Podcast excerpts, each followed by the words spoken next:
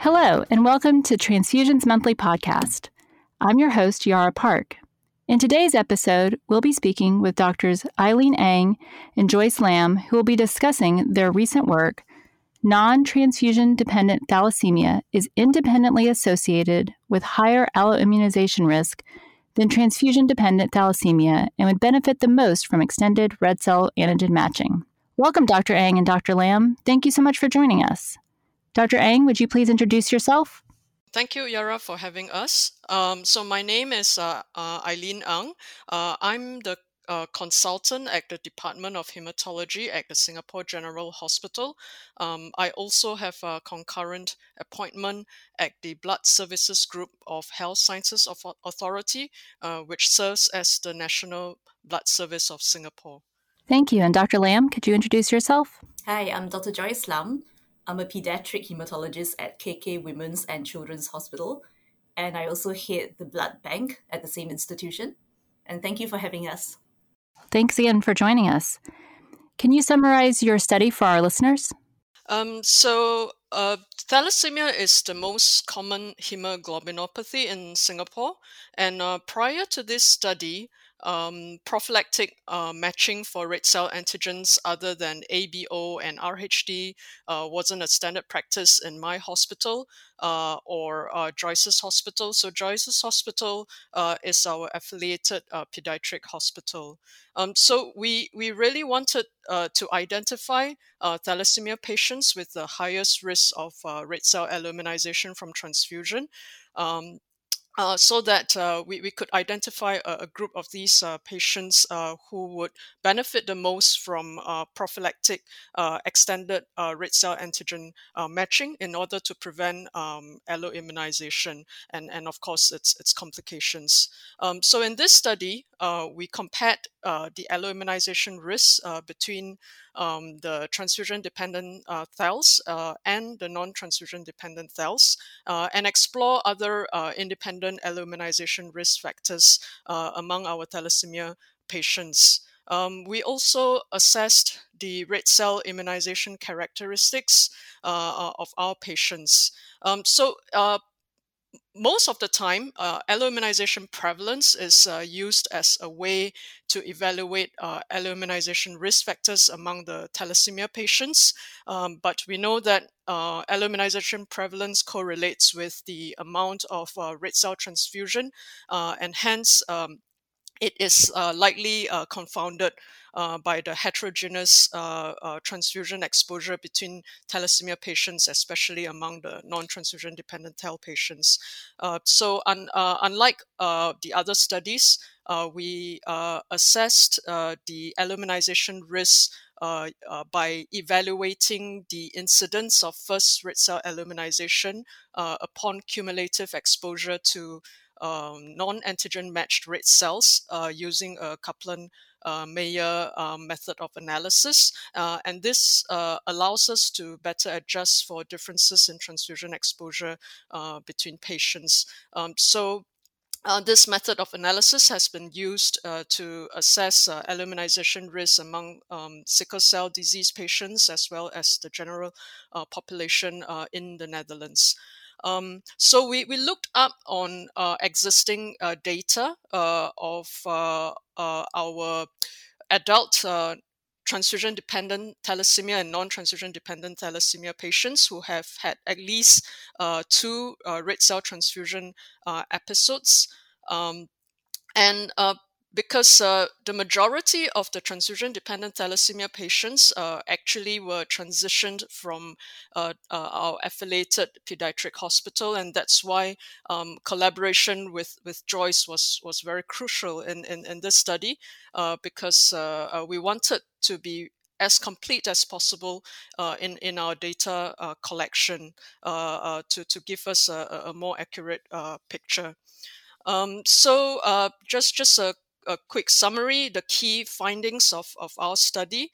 Um, so we found that uh, even though the alloimmunization prevalence was quite similar between our transfusion dependent thalassemia and non transfusion dependent thalassemia patients, uh, but the um, incidence of first red cell uh, uh, among the non-transfusion dependent thal patients uh, for the same cumulative amount of uh, non-antigen red cell transfusion uh, was much higher uh, than the transfusion dependent thal patients. and, and this was independent of other risk factors such as age of first transfusion, age at the um, last follow up, uh, ethnicity, gender, or splenectomy status, uh, all of which uh, in our study uh, were not uh, independent uh, alloimmunization risk factors. we also found that among our non transfusion dependent thal patients, um, the patients with beta thalassemia intermedia uh, uh, or um, uh, mild or moderate uh, compound heterozygous HBE uh, beta thalassemia uh, do have also a higher alloimmunization risk um, than the patients with HBH disease. we think all these differences between the transfusion dependent thal and the non transfusion dependent uh, uh, as well as uh, between different subtypes of non transfusion dependent thals could be due to uh, the uh, higher rates of uh, ineffective erythropoiesis and likely systemic inflammation uh, in the non-transfusion dependent thals, especially among those with beta thalassemia intermedia uh, or, or mild or moderate uh, compound heterozygous HBE beta thal. so, so these are just our postulations. we, we, we, we didn't actually um, did further studies to, to support that. Um, so another uh, uh, key finding of our study is that uh, so like many of the other studies, uh, the most common alloantibody uh, uh, or rather alloantibodies were to the RHCE blood group antigens. Uh, uh, so this is uh, similar to, to all the other published studies among the thalassemia patients. Um, however, uh, our second most common um, alloantibody uh, wasn't to uh, big K, uh, which is reported uh, in, in most of the other studies. Uh, but our second most common alloantibodies were anti-MIA as well as anti-JKA. Uh, uh, I think this is not surprising given that we have a very low uh, big K antigen frequency uh, among our population, including our uh, blood donor population. Uh, and I think our alloantibody frequencies uh, uh, uh, the, especially the second most common ones, are, are probably more follows a pattern which, which is more similar to that of other regions um, in this area, such as Hong Kong, uh, uh, as well as Thailand, uh, which has similar, likely similar blood group antigen frequencies as our population. Um, so we also found that a few of our uh, non-transfusion dependent thal patients uh, actually do have uh, uh hemolytic transfusion reactions as a result of uh, uh, the red cell alloimmunization, including hyperhemolytic transfusion reactions. Um, so, so in, in conclusion, we, we, we, we just thought that um, uh, the non-transfusion dependent thal uh, would be at the highest risk of uh, red cell alloimmunization, uh, and and and they they would actually uh, benefit uh, the most uh, from um, prophylactic extended red cell matching, and and they, they shouldn't be neglected, I suppose. for for each transfusion, we should try our best to also give them um, um, antigen matched uh, red cells. Uh, and, and also, uh, uh, the other thing is that we realize um, while uh, prophylactic matching for RH blood group antigens would be useful for for all patients, regardless of where they come from, but probably for for the other types of blood group antigens to be prophylactically matched, probably would need to depend on the the prevalence of the uh, local alloantibody frequencies as well as the disparity in antigen frequencies uh, between patients uh, and the blood donors. Uh, I, I, think um, this, these are the main uh, points of, of our study. Thank you. That was a great summary. Thank you. So, how did you come up with the idea for this study? Is this something you had been noticing in your population and that led you to look more syst- systematically, or was there something else that prompted you to do the study? So, uh, I think uh, both uh, Joyce and myself have always have a special interest in both transfusion and thalassemia. Um, so uh, we do know that we need to improve uh, the transfusion practice and the transfusion support for these patients. Uh, and we we realize that um, we do not have actually a systematic study. We don't have actually published data for our local population. So we wanted to uh, conduct this study in order to have um, um, data for the local uh, uh, thalassemia population, uh, and then uh, we could better adapt existing uh, guidelines um, and and for better application for our patients. Um, and and also the other thing is that we realize um, reported risk factors by other studies uh, in terms of alloimmunization risk factors uh, are actually, um, well, I, would say it, it, wasn't a consistent finding. Some uh, found this to be uh, a risk factor, others found to be not. Even even for alloimmunization risk uh, for non-transfusion dependent thal, uh, some published studies reported it as a risk factor, the others not. Uh, and, and we also recognize that uh, existing studies actually were comparing uh, alloimmunization prevalence, which, which uh, uh, could be confounded by differences in transfusion exposure. So, so, uh, so we we've, we've then decided to actually look at it in, in a different way in terms of the how we assess alloimmunization risks uh, in, in, in our patients. Yeah, and just to add to Eileen's point, I think it's always important to look at international guidelines and adapt them to the local setting. Um, it was a real concern that we had a paucity of data about our local patients who have a very different ethnic makeup from a lot of the uh, guidelines available out there. Um, so I think it was really good that we embarked to have successfully completed this study to just inform our practice moving ahead.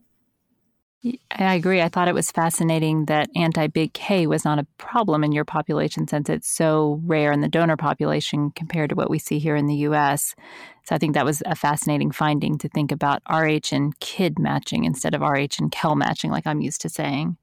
So, based on your study, what is now your current recommendation for thalassemia patient transfusions? So, even though we said that the non transfusion dependent thals uh, are at the highest risk of alloimmunization, we are not saying that uh, we should neglect the transfusion dependent thals.